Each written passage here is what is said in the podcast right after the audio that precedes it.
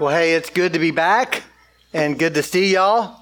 You know, a couple weeks ago, um, I was with um, Amy at uh, Hobby Lobby. It was on a Monday because uh, that's what Christians do on Mondays. They celebrate that the weekend is over and they eat at Chick fil A and go shopping at Hobby Lobby, right?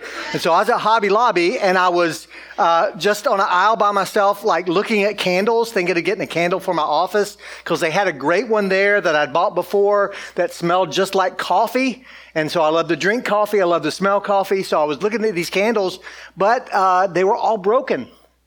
Uh, they had no odor at all. I was like, man, what a crazy, why would you even buy these candles if you can't smell them? And so I was, showed one to Amy. What do you think about this? And she went, ooh, oh, wow, that is so strong. And I was like, oh, she goes, do you like that? And I said, well, I, I can't smell that. Like I thought the candles were all broken. Turns out that uh, I was broken. And so uh, had COVID and so have gone uh, through that. I know a number of you have had it as well. And so uh, just want you to know it's so good to be on this side of it and to, to be back uh, together. Yeah, thank you. And, uh, you know, a year and a half ago, before all of this started, January, first sermon of the year, 2020, I preached on a passage from the uh, book of Psalms that uh, kind of preparing for, at the time, I just thought the election to kind of get our minds correct in our way of thinking. Uh, I looked at a passage that says, Some trust in horses and some trust in chariots, but we trust in the name of the Lord our God. And so some trust in Washington, like some trust in presidents and elections, but we trust in the name of the Lord our God. Can I just tell you, this side of COVID for me, some trust in the CDC, and some trust in vaccines, and some trust in masks. And there's nothing wrong with any of those things. I've been vaccinated, but I got to tell you, my hope and my trust is not in a vaccine.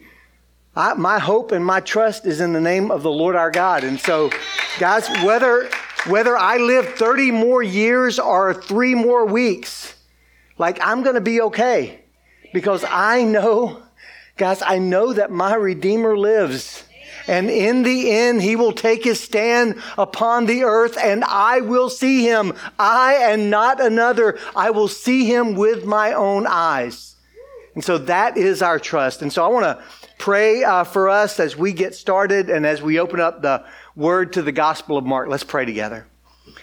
Lord, I pray that this morning, as uh, as we prepare to open your word and look into it, God, that we would anchor our hope in who you are and in what you have done and what you have said, not in uh, the narrative of the culture around us, that we would trust in you. Lord, we do ask for your healing for those within our community and especially those within our church and other churches in this community who are struggling with COVID right now. God, I ask that you would heal them, you preserve life, and uh, God, increase their. Uh, in their ministry and their opportunities to point to you, we pray. In Jesus' name, amen. All right. Well, hey, this week you, completed, if you're following along with us, you completed your reading in the Gospel of Mark. And I don't know about you, as we've gone through this unfolding grace, to me, it was refreshing to be able to read one whole book. You know, 16 chapters, not to jump from here and there, but to just see the whole of the Gospel of Mark. That was a lot of fun for me, but it also made it difficult for today's sermon because it was really hard narrowing down uh, what my focus needed to be because there's just so much happening in the Gospel of Mark. It's the culmination of everything that it's been building up to in unfolding grace and in the uh, Old Testament. And so I decided instead of just picking one passage, I want to follow some themes, actually five themes. Uh, through the Gospel of Mark. And the first of these themes is one that everyone notices. Like everyone will mention this one because it just leaps off the page. And it's the repeated theme of action. Action. Scholars note that Mark's gospel is written with an economy of style, which means there's no wasted words. It's short and to the point without any surplus information. Like it is a gospel of action. Everything is happening really, really fast, which you kind of should expect, right? Like if you were an Israelite living in the first century and you have been waiting as a people for thousands of years for the Messiah to come and suddenly here he is, like you would expect things to happen really, really quickly. The Lord, as we told, we're told in Malachi, the Lord whom you seek will suddenly, like all at once, come to his temple. Even the messenger of the covenant in whom you delight, behold, he is coming. And then there's 400 years of silence. But when Jesus arrives, everything is happening all at once. Like you see this in the repeated use of the word immediately. Like the Greek word translated immediately or at once appears a total of 41 times in the Gospel of Mark. Now, it appears only 59 times in the entire Bible, so 70% of the times this Greek word is used, it's in Mark's Gospel. Like things are happening. This is the gospel of action. Another prominent theme in the Gospel of Mark is the repeated response of awe or amazement on, on the part of those who witness the ministry of Jesus. Like we read this, like in chapter one, we read that the crowds were astonished at his teaching and amazed by his authority. As a result, Mark records that his fame spread everywhere. And then we get to chapter 2, and it says that they were amazed by his power, and then they declare with one voice, like, we've never seen anything like this. In chapter 4, Jesus calms the troubled sea for his disciples, and they had been terrified of the waves, but now it says that they are filled with a great fear, the sense of awe. The waves were scary, but we are in the boat with somebody who calmed the sea. In chapter 5, upon hearing the story of a demon possessed man who had been delivered, it says that everyone marveled. And then later in that same chapter, when Jesus raises a little girl from the dead, it says that they were immediately overcome with amazement. You get to chapter 7, and it says that they were astonished beyond measure, saying, He has done all things well. He even makes the deaf hear and the mute speak. Chapter 9 says that they were greatly amazed, and chapter 10 says that they were exceedingly astonished. Chapter 11 says for a second time that the crowd was astonished at his teaching, and chapter 12 says that they all marveled at him. And even in chapter 15, it notes that Pilate, the one who condemned him, was amazed by Jesus. Are you? Like, church, are you amazed by Jesus? Like, are you, are you still, do you still find yourself amazed by what you read in the Gospels? Amazed by the person, the character, the life, the work, the love, the sacrifice, the resurrection. Are you amazed by Jesus? Like it's been said that um, familiarity breeds contempt. But, but I think that most of the time, it really just breeds indifference, right? Been there, done that. It's old hat. I've seen it all. It's like the person who was reading through the Bible at my last church at Hill Country Pflugerville, who, when she read through her Bible, had noticed that she had highlighted things the last time she read her Bible, and her response was, I've already read this. What's the deal? And I'm like, okay, I don't think you get it. Like if you're not amazed by Jesus, guys, you have a you have a problem. Right? It, it's kind of like it's kind of like I have often thought how cool it would be to live someplace that was just stunningly beautiful. You know, like when I moved here to Texas 27 years ago, people told me, they were like, oh, you're moving to Austin? Oh man, Austin is so beautiful. And then I got here and I was like, have y'all been anywhere else? like, like I'm from Georgia. North Georgia is beautiful, right? Going to the coast, the ocean, it's just amazing. Going to Colorado, going to places like that. Like, I've imagined how cool would it be to live in Jackson Hole, Wyoming? I visited there a couple summers ago and it just kind of took my breath away. Could you imagine waking up every morning to that all inspiring, like, scenery? Like, it would just be incredible. But I, I bet there are people who were born and raised there who wake up every morning and they've lived in this place their whole life and they look out the window and they're unimpressed. Like they're indifferent to the beauty of the Grand Tetons, those amazing animals, those forests, everything that is there. You see, in the Gospel of Mark, we find ourselves in very familiar territory. You know all of these stories. You've heard sermons on most of these stories. If you grew up in church, you've heard stories with flannel graph of most of these stories. You've seen some of the movies about Jesus about these stories, and so it would be so easy for you to be like the guy born and raised in Jackson Hole who has no sense of amazement. He doesn't look out the window in the morning and shout, Wow! Like we could be just like that. We too could read these stories and somehow not be amazed. And you need to understand if that's the case, the problem is with you. Guys, it's like me at Hobby Lobby not being able to smell candles. The candles weren't broken, I was. And if you read the Gospels and are not just blown away by this person, Jesus Christ, you're broken. The problem is not with the scripture. It's not with the person of Christ. Even Albert Einstein, when he read the New Testament, said that I am enthralled by the luminous figure of the Nazarene. Are you?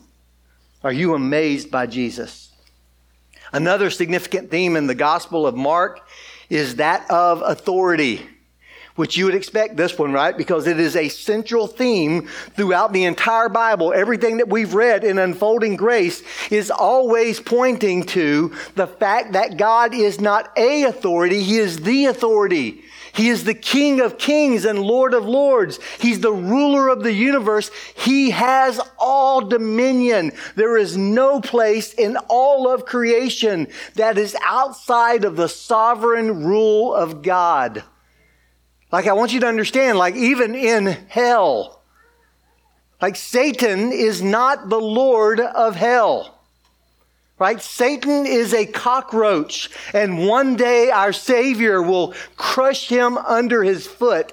Jesus is the Lord of heaven, of earth, and of hell. And that is a theme throughout the scripture that God is the king, He is the authority. And another theme that throughout the scripture is our own animosity to this authority, right? Like you see it from the very beginning. Like you see it in the garden in Eden when Adam and Eve are given this perfect, like, idyllic environment. They have a perfect relationship with one another, a perfect relationship with God, with creation, with everything. And they're given one rule and their mindset is, huh, I think I can decide for myself what's right and wrong. I'm going to choose for myself what's right and wrong. And so they take the fruit, and as a result, they plunge us all into a curse. Fast forward just a few years, you have Cain and Abel bringing an offering before the Lord, and Cain is resentful of his brother's offering being accepted because his thought is, I can worship God on my own terms. And so he kills his brother. And from that story, you can make a straight line to the cause of the flood and the destruction of mankind. Like, and then you have the Tower of Babel, where the people gather together and basically say, I'm going to reach God on my own. Like, that's the story of mankind. The story of humanity is the story of rebellion. And scripture says that rebellion is as the sin of witchcraft. What does that mean? Well, what is witchcraft? Witchcraft is you trying to, with your own power and ability and incantations and like things you do and tricks of the trade, you're trying to take hold of like the supernatural and eternal realities. And rebellion is basically saying, I'm going to approach the supernatural, the eternal God on my own terms. And so you have that theme of authority. And directly related to it is this theme of animosity, a rebellion against God. Every one of us, according to Romans chapter 5, was born an enemy of God. And a rebellion against God's law, like you read in the Bible as we did, as soon as they get the Ten Commandments from God, before they're even copied, they've already broken them. And then you see a rebellion of all human authority.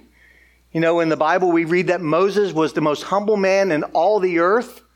Like he served the nation of Israel to the point that often he would put himself on the line and say, God, cut me off from your promise, but preserve the nation of Israel. And yet, the nation of Israel's response was, Does God only talk to Moses? Can he talk to us? Like, is he the only guy who's in charge? Can't we be in charge? And then, of course, we have in our day and age a latest flavor of rebellion, which is the rebellion against nature itself. A man can be a woman, and a woman can be a man. Like, that's, guys, that's where our culture has gotten us. And you need to understand that salvation at its core is a restoration of all things that God in salvation is restoring the proper order of things where he is sovereign Lord and ruler. There is no salvation without bowing to the lordship of Jesus Christ. The idea that there's salvation and then there's this lordship salvation, it's foreign to scripture. Like the, the term lordship salvation, which was a popular term 20 something years ago among theologians, really all you're saying is salvation, salvation. Because to receive Christ is to receive Him as the Savior and the King and the Lord of your life because we are saved from sin, from death, from wrath, and ultimately saved from ourselves. So action, amazement, authority, and animosity. And now let's see, opening uh, Mark's Gospel to chapter 1, how these themes kind of play out in the Gospel of Mark. It says in verse 21 of chapter 1 And they went into Capernaum, and immediately on the Sabbath, he entered the synagogue and was teaching, and they were astonished at his teaching. For he taught them as one who had authority, not as one of the scribes. That word authority means the power, the strength, the ability, and the right to do whatever you want to do. That's what authority looks like in Scripture.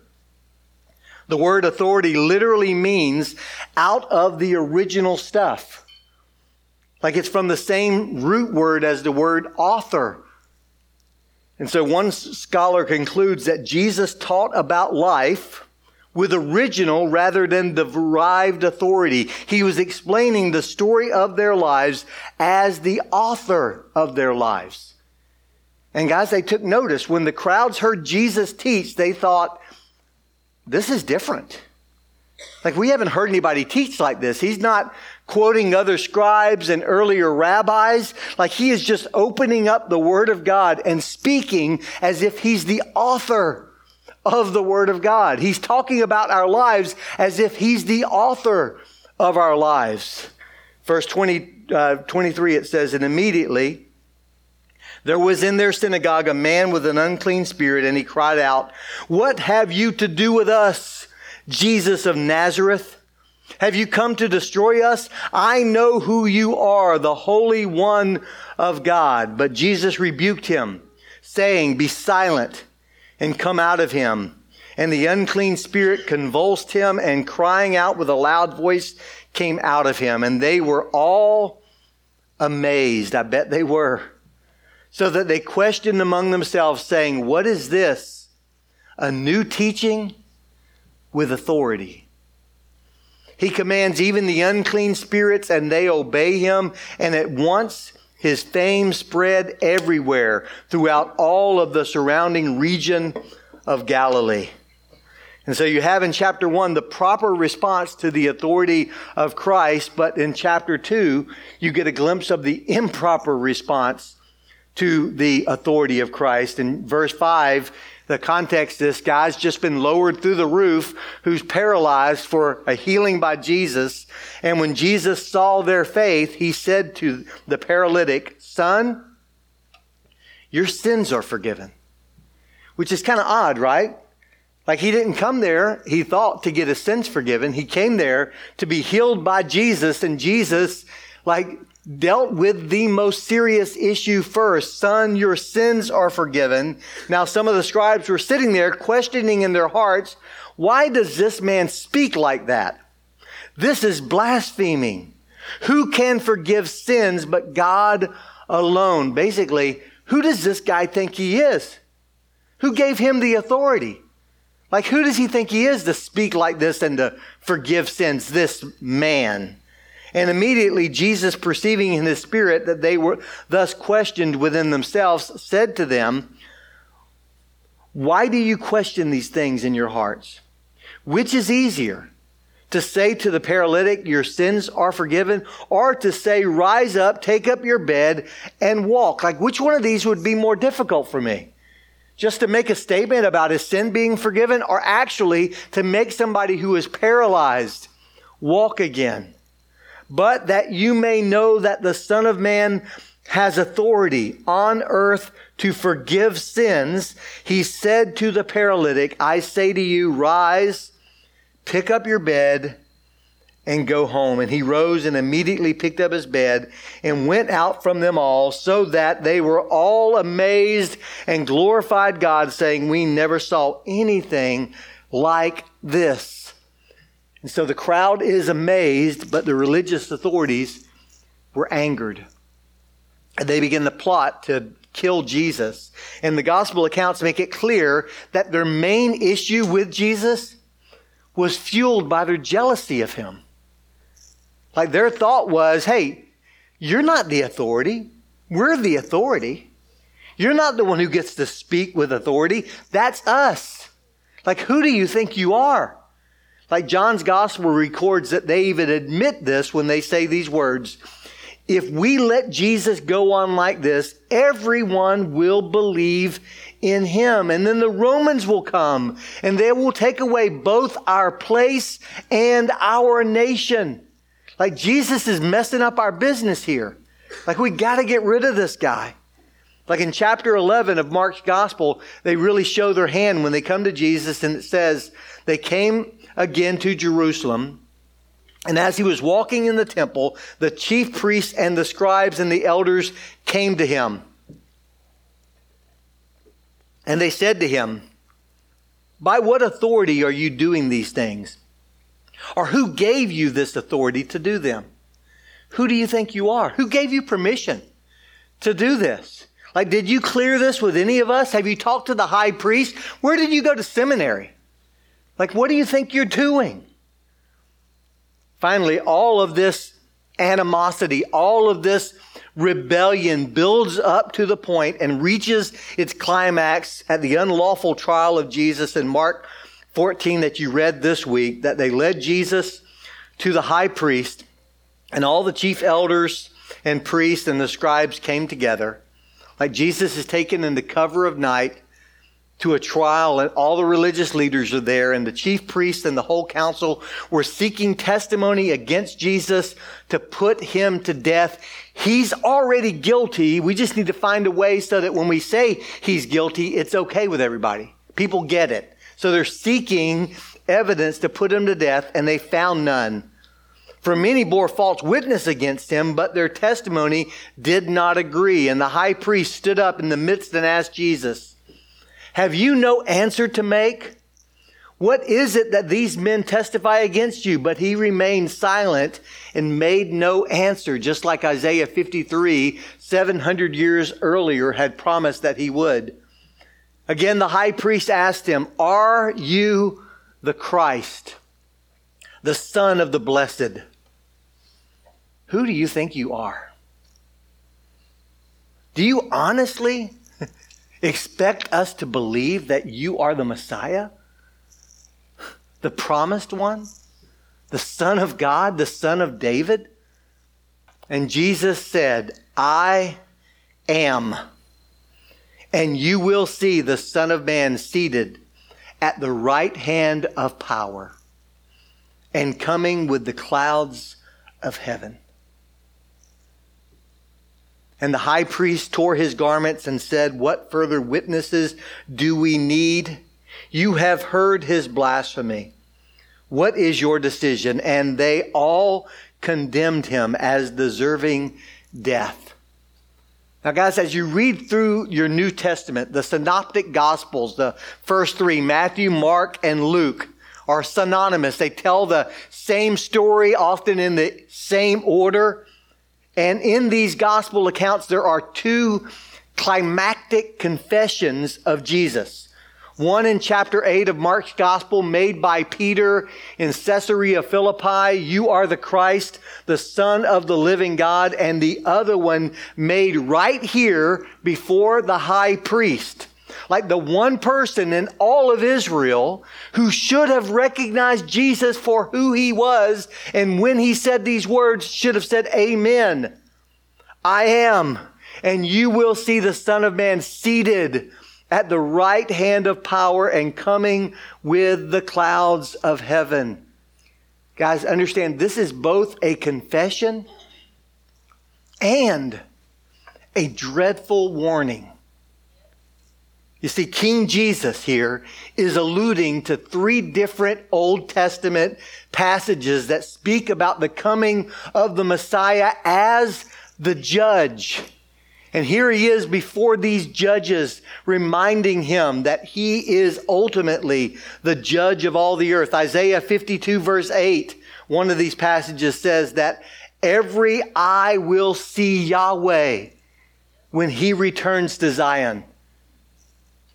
Psalm 110, verse 1, also alluded to by Jesus here, says that Yahweh says to my Adonai, the Lord says to my Lord, sit at my right hand until I make your enemies the footstool for your feet. And then the ultimate passage he's quoting here is Daniel chapter 7, which records the vision of Daniel where he says, In my vision at night I looked and there before me was one like the Son of Man. When Jesus refers to himself as the Son of Man, this is the passage that he's talking about. In my vision, I saw one like a Son of Man coming with the clouds of heaven. He approached the Ancient of Days, that's God the Father, and was led into his presence. He was given authority, glory, and sovereign power, all peoples, nations, and men of every language worshiped him. His dominion is an everlasting dominion that will not pass away, and his kingdom is one that will never be destroyed.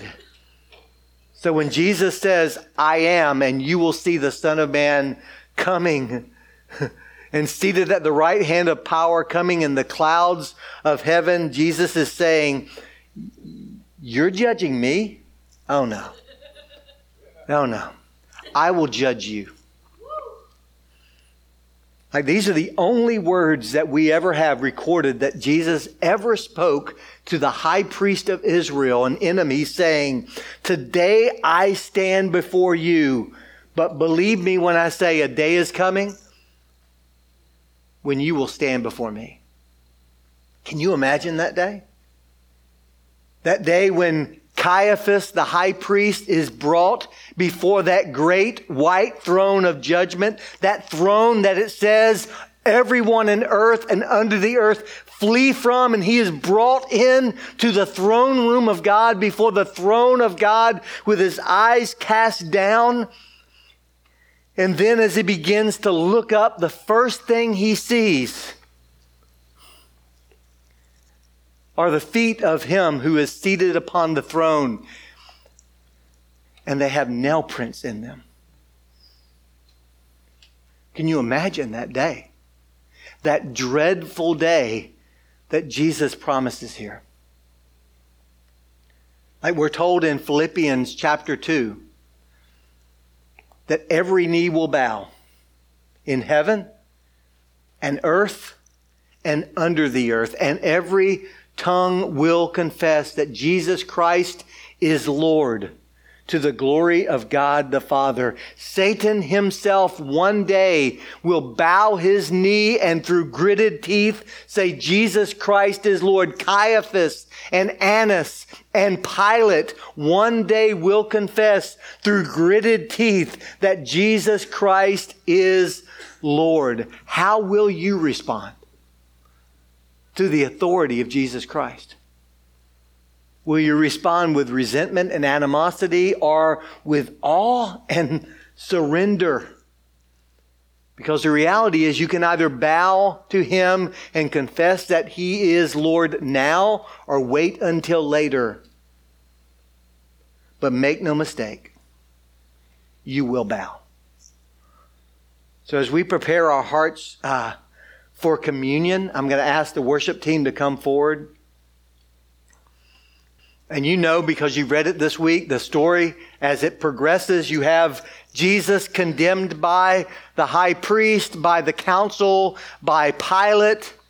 The crowd shouts out in anger and animosity, crucify him, and he is nailed to that cross. It says that the, the world was in darkness for a few hours symbolizing the wrath of God being poured out on the Son of God as he cries out, My God, my God, why have you forsaken me? And he dies. And then he's buried in a borrowed tomb. And in Mark 16, it says that when the Sabbath had passed, Mary Magdalene, Mary, the mother of James, and Salome brought spices so they, they might go and anoint him. And very early on the first day of the week, when the sun was risen, they went to the tomb and they were saying to one another, Who will roll away the stone for us? From the entrance of the tomb, and looking up, they saw that the stone had been rolled back. It was very large. And entering the tomb, they saw a young man sitting on the right side, dressed in a white robe, and they were alarmed. And he said to them, Do not be alarmed. You seek Jesus of Nazareth, who was crucified. He has risen. He is not here. See the place where they laid him. But go, tell his disciples and Peter that he is going before you to Galilee. There you will see him, just as he told you. And when I was reading this this week, I thought that there are really three resurrections in this passage. One is proclaimed, one is provided, and one is promised. The one that's proclaimed is that Jesus Christ is risen. He was completely dead when they laid him in the tomb, and he was completely and fully alive three days later when he burst forth from the grave. But the other one is provided. I love what it says here. Remember, this is Peter's gospel as he tells Mark what had happened. Mark writes it down, but it says, Go tell the disciples and Peter. But why? Like, why did this angel spell out the fact that you need to tell the disciples, but especially tell Peter? Was it because of Peter's significance as a leader? As the preacher at Pentecost, as the first pope, as the Catholics believe? No. It was because of the significance of Peter's failure. Everyone will fall away, but I will never fall away. Everyone will deny you, but I never will. And Jesus said, Oh, Peter, Satan desires to sift you like wheat, but I have prayed for you. And so when you're restored, strengthen the brothers. See, the accuser would say to Peter, There is no coming back from that mistake. But there's another theme in the Gospel of Mark, another theme a thread through all of Scripture, and it is the theme of atonement. On the cross, Jesus looked all the way into the future and all the way into the past, and he took all the sin of Peter upon himself and died as his substitute so that Peter could not be condemned for what he had done because there is now, therefore, no condemnation for those who are in Christ Jesus. We made a mess, but God made a way. And then there's one final resurrection in this passage. It's one that's promised for us. Jesus says, I am the resurrection and the life. Whoever believes in me, though he die, yet shall he live. Because I live, you will live also. Jesus told his fearful disciples in John chapter 4 when they are hearing about his departure and they don't know what to think of it, he tells them, You can have confidence that you will live forever because I will come back from the grave. You know, this past week, as a church, we lost a dear brother in Christ, Ron Leatherman. Um,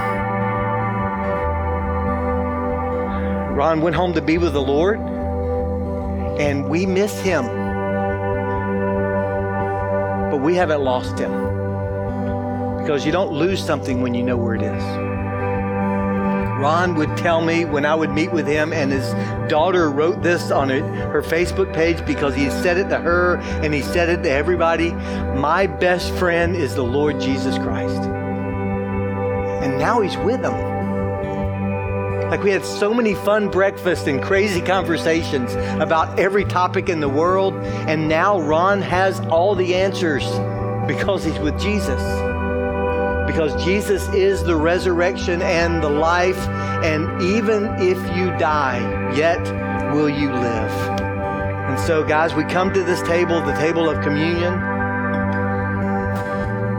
and the scripture tells us that as often as you eat this bread and drink this cup, you're proclaiming the Lord's death until he comes. But can I just tell you, there would be no table of communion celebrated if Jesus was still dead. Because he lives, because he defeated death, because he defeated sin, we come to this table to celebrate. And so, as the band plays this first song, I want you to come and take the elements, take them back to your seat, and prepare your heart, and we'll take them together after this song. Let's stand. I was just thinking, um, read a couple books um, over the last couple weeks uh, about how to deal with uh, cancel culture today and everything that's going on in our world. And it just hit me that uh, I can never be canceled because Jesus was canceled for me and for you. Like in the book of Revelation, we're told that in the last days, people will flee to caves and cry out to the mountains to fall on them and crush them, to save them from the wrath of the Lamb. And yet I don't have to fear that because the mountain of God's wrath fell on Jesus for me and for you. Like that's a message worth sharing. Now, to him who is able to keep you from falling and to present you spotless before his glorious presence with great joy, to the only wise God, our Savior, through Jesus Christ, our Lord, be glory and honor and authority and dominion, both now and forevermore. Amen. God bless you, church.